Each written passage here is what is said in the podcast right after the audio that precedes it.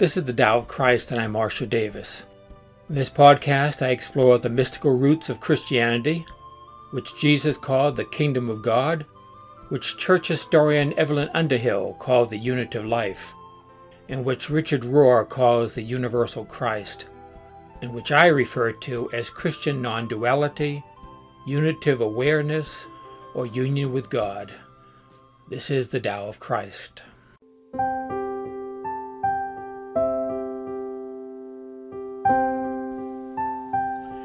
Good morning, this is Marshall Davis.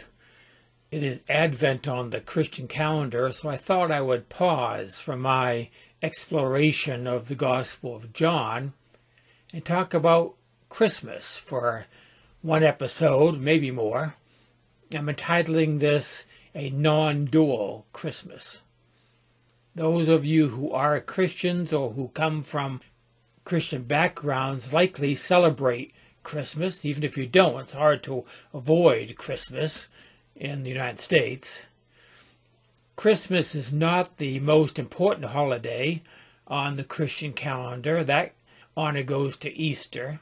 It's not even my favorite holiday. That is the baptism of the Lord, also called Theophany. It's celebrated in January. That minor holiday, which celebrates Jesus' spiritual awakening, is unfortunately mostly overlooked in the church. But Christmas, on the other hand, is a big deal, both in the church and in the culture. So I thought I would interpret it as a proclamation of non-duality. There's a lot in the Christmas story that speaks of non-duality. Today I'm going to briefly deal with three aspects of the story: the virgin birth, the visit of the Magi, the wise men, to the Christ child, and the doctrine of the Incarnation. Each of those could command a whole episode. First, the virgin birth. Even though most Christians take this supernatural conception literally, it should be obvious that this is symbolism. It is about spiritual birth, not physical birth. It is saying that Mary was spiritually awakened. The eternal Christ was born in her spiritually. She came to know that God was in her. God was incarnated in and through her life. Now, I'm not saying that a young woman named Mary was not pregnant and did not give birth to a baby boy named Jesus. That historically happened. But the miraculous conception is not really about Jesus. It is about something that happened in Mary spiritually. Like Jesus said to Nicodemus, flesh gives birth to flesh, spirit gives birth to spirit. Do not be amazed that I said to you, you must be born again. He goes on and says, the wind blows wherever it pleases. You hear its sound, but you cannot tell where it comes from or where it is going. So it is with everyone born of the Spirit. Mary was born of the Spirit. A divine birth happened in her life. The virgin birth is about spiritual birth, born of the Spirit, which is one of Jesus' terms for spiritual awakening. So you could say that Jesus' mom was enlightened. Imagine what it would be like to have a mother like that. It's no accident that her son grew up to be a proclaimer of this spiritual reality. That is why it is proper in Christianity to celebrate Mary. I know that most of my Baptist brothers and sisters bristle when too much attention is given to Mary. But I celebrate her as the non-dual forerunner of Jesus. Anyway, that's enough about the virgin birth. Second is the Epiphany, known as the manifestation of Christ to the Gentiles. We know it as the story of the wise men, of the Magi, journeying from the east to Bethlehem to visit the Christ child. There are a number of non-dual truths here. First is the fact that Christ was honored by holy men from the East. The Magi were Zoroastrian priests from Persia who followed the prophet Zoroaster, also called Zarathustra. Islam considers Zoroaster as a true prophet and a forerunner of the prophet Muhammad.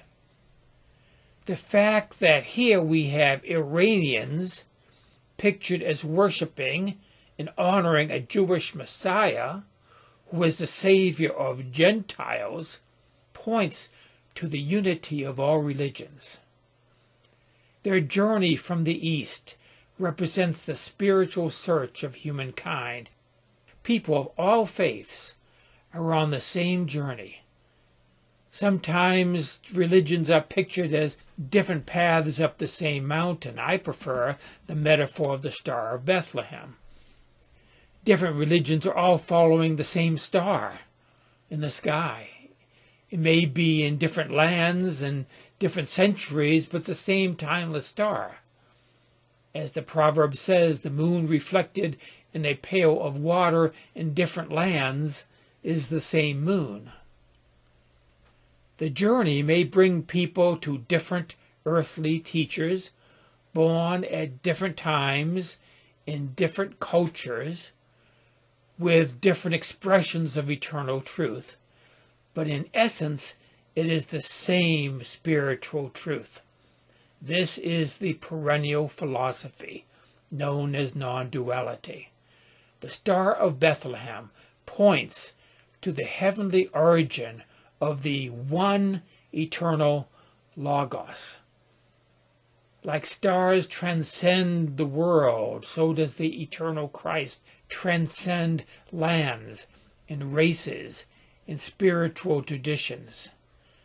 When we follow the lead of the Magi, we are willing to honor the embodiment of truth in spiritual traditions other than our own.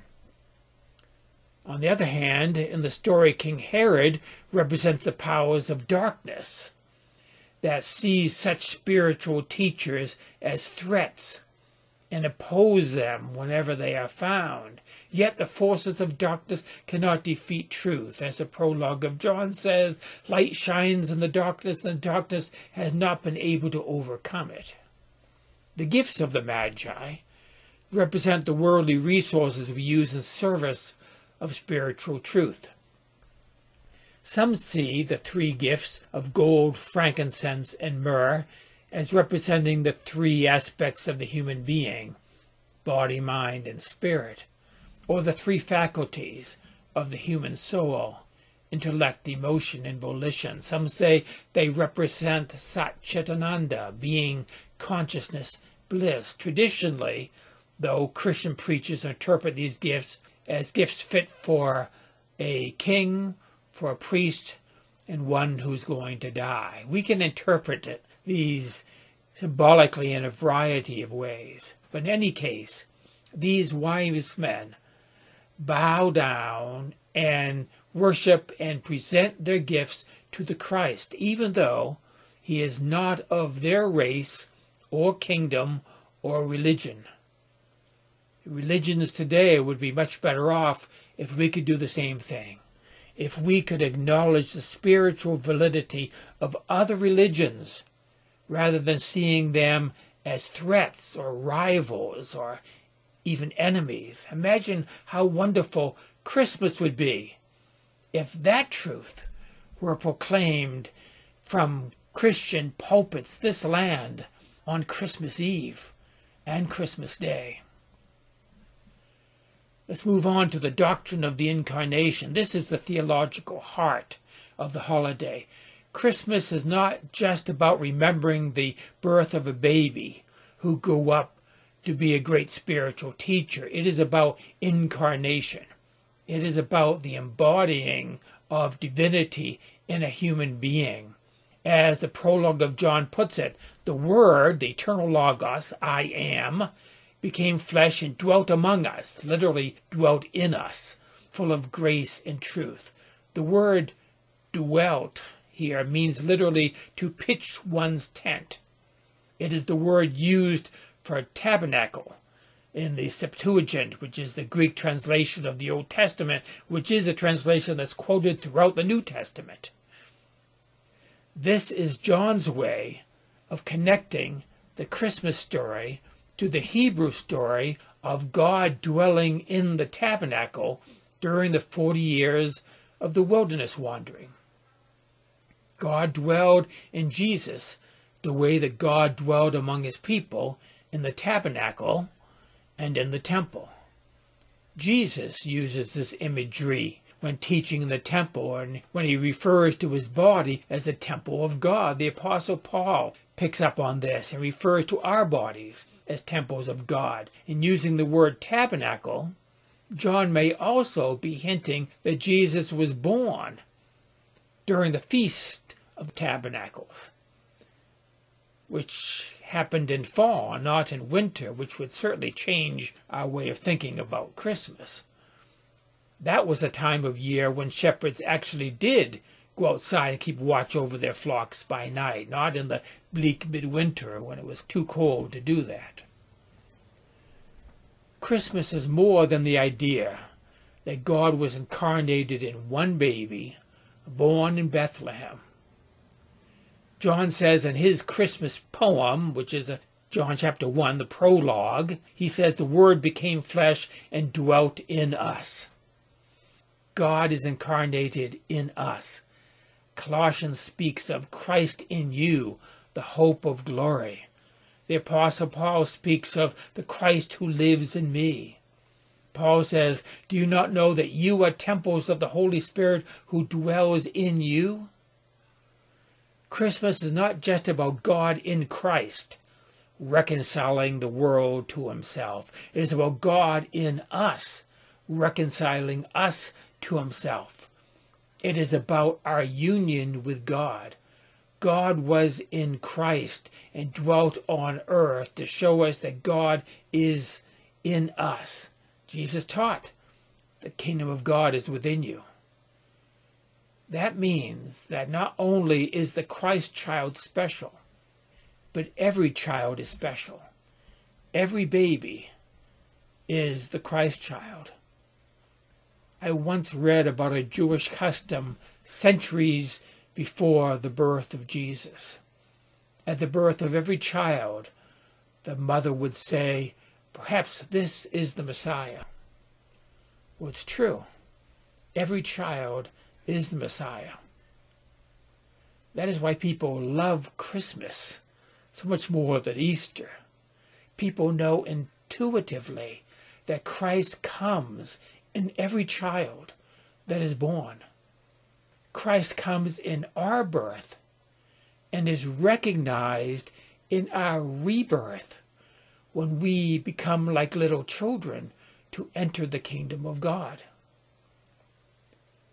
The virgin birth, the wise men, and the incarnation all proclaim the non-dual reality at the heart of Christmas. So celebrate Christmas in this spirit. Merry Christmas, and grace and peace to you. That is a Tao of Christ for today. Thank you for listening. You can access other episodes of this podcast at thedaoofchrist.com. You can also find these podcasts in video format at my YouTube channel at christiannonduality.net. My blog, Spiritual Reflections, can be found at marshalldavis.us. There you will also find a link to my books and my email address. Join me next time for another episode of The Tao of Christ.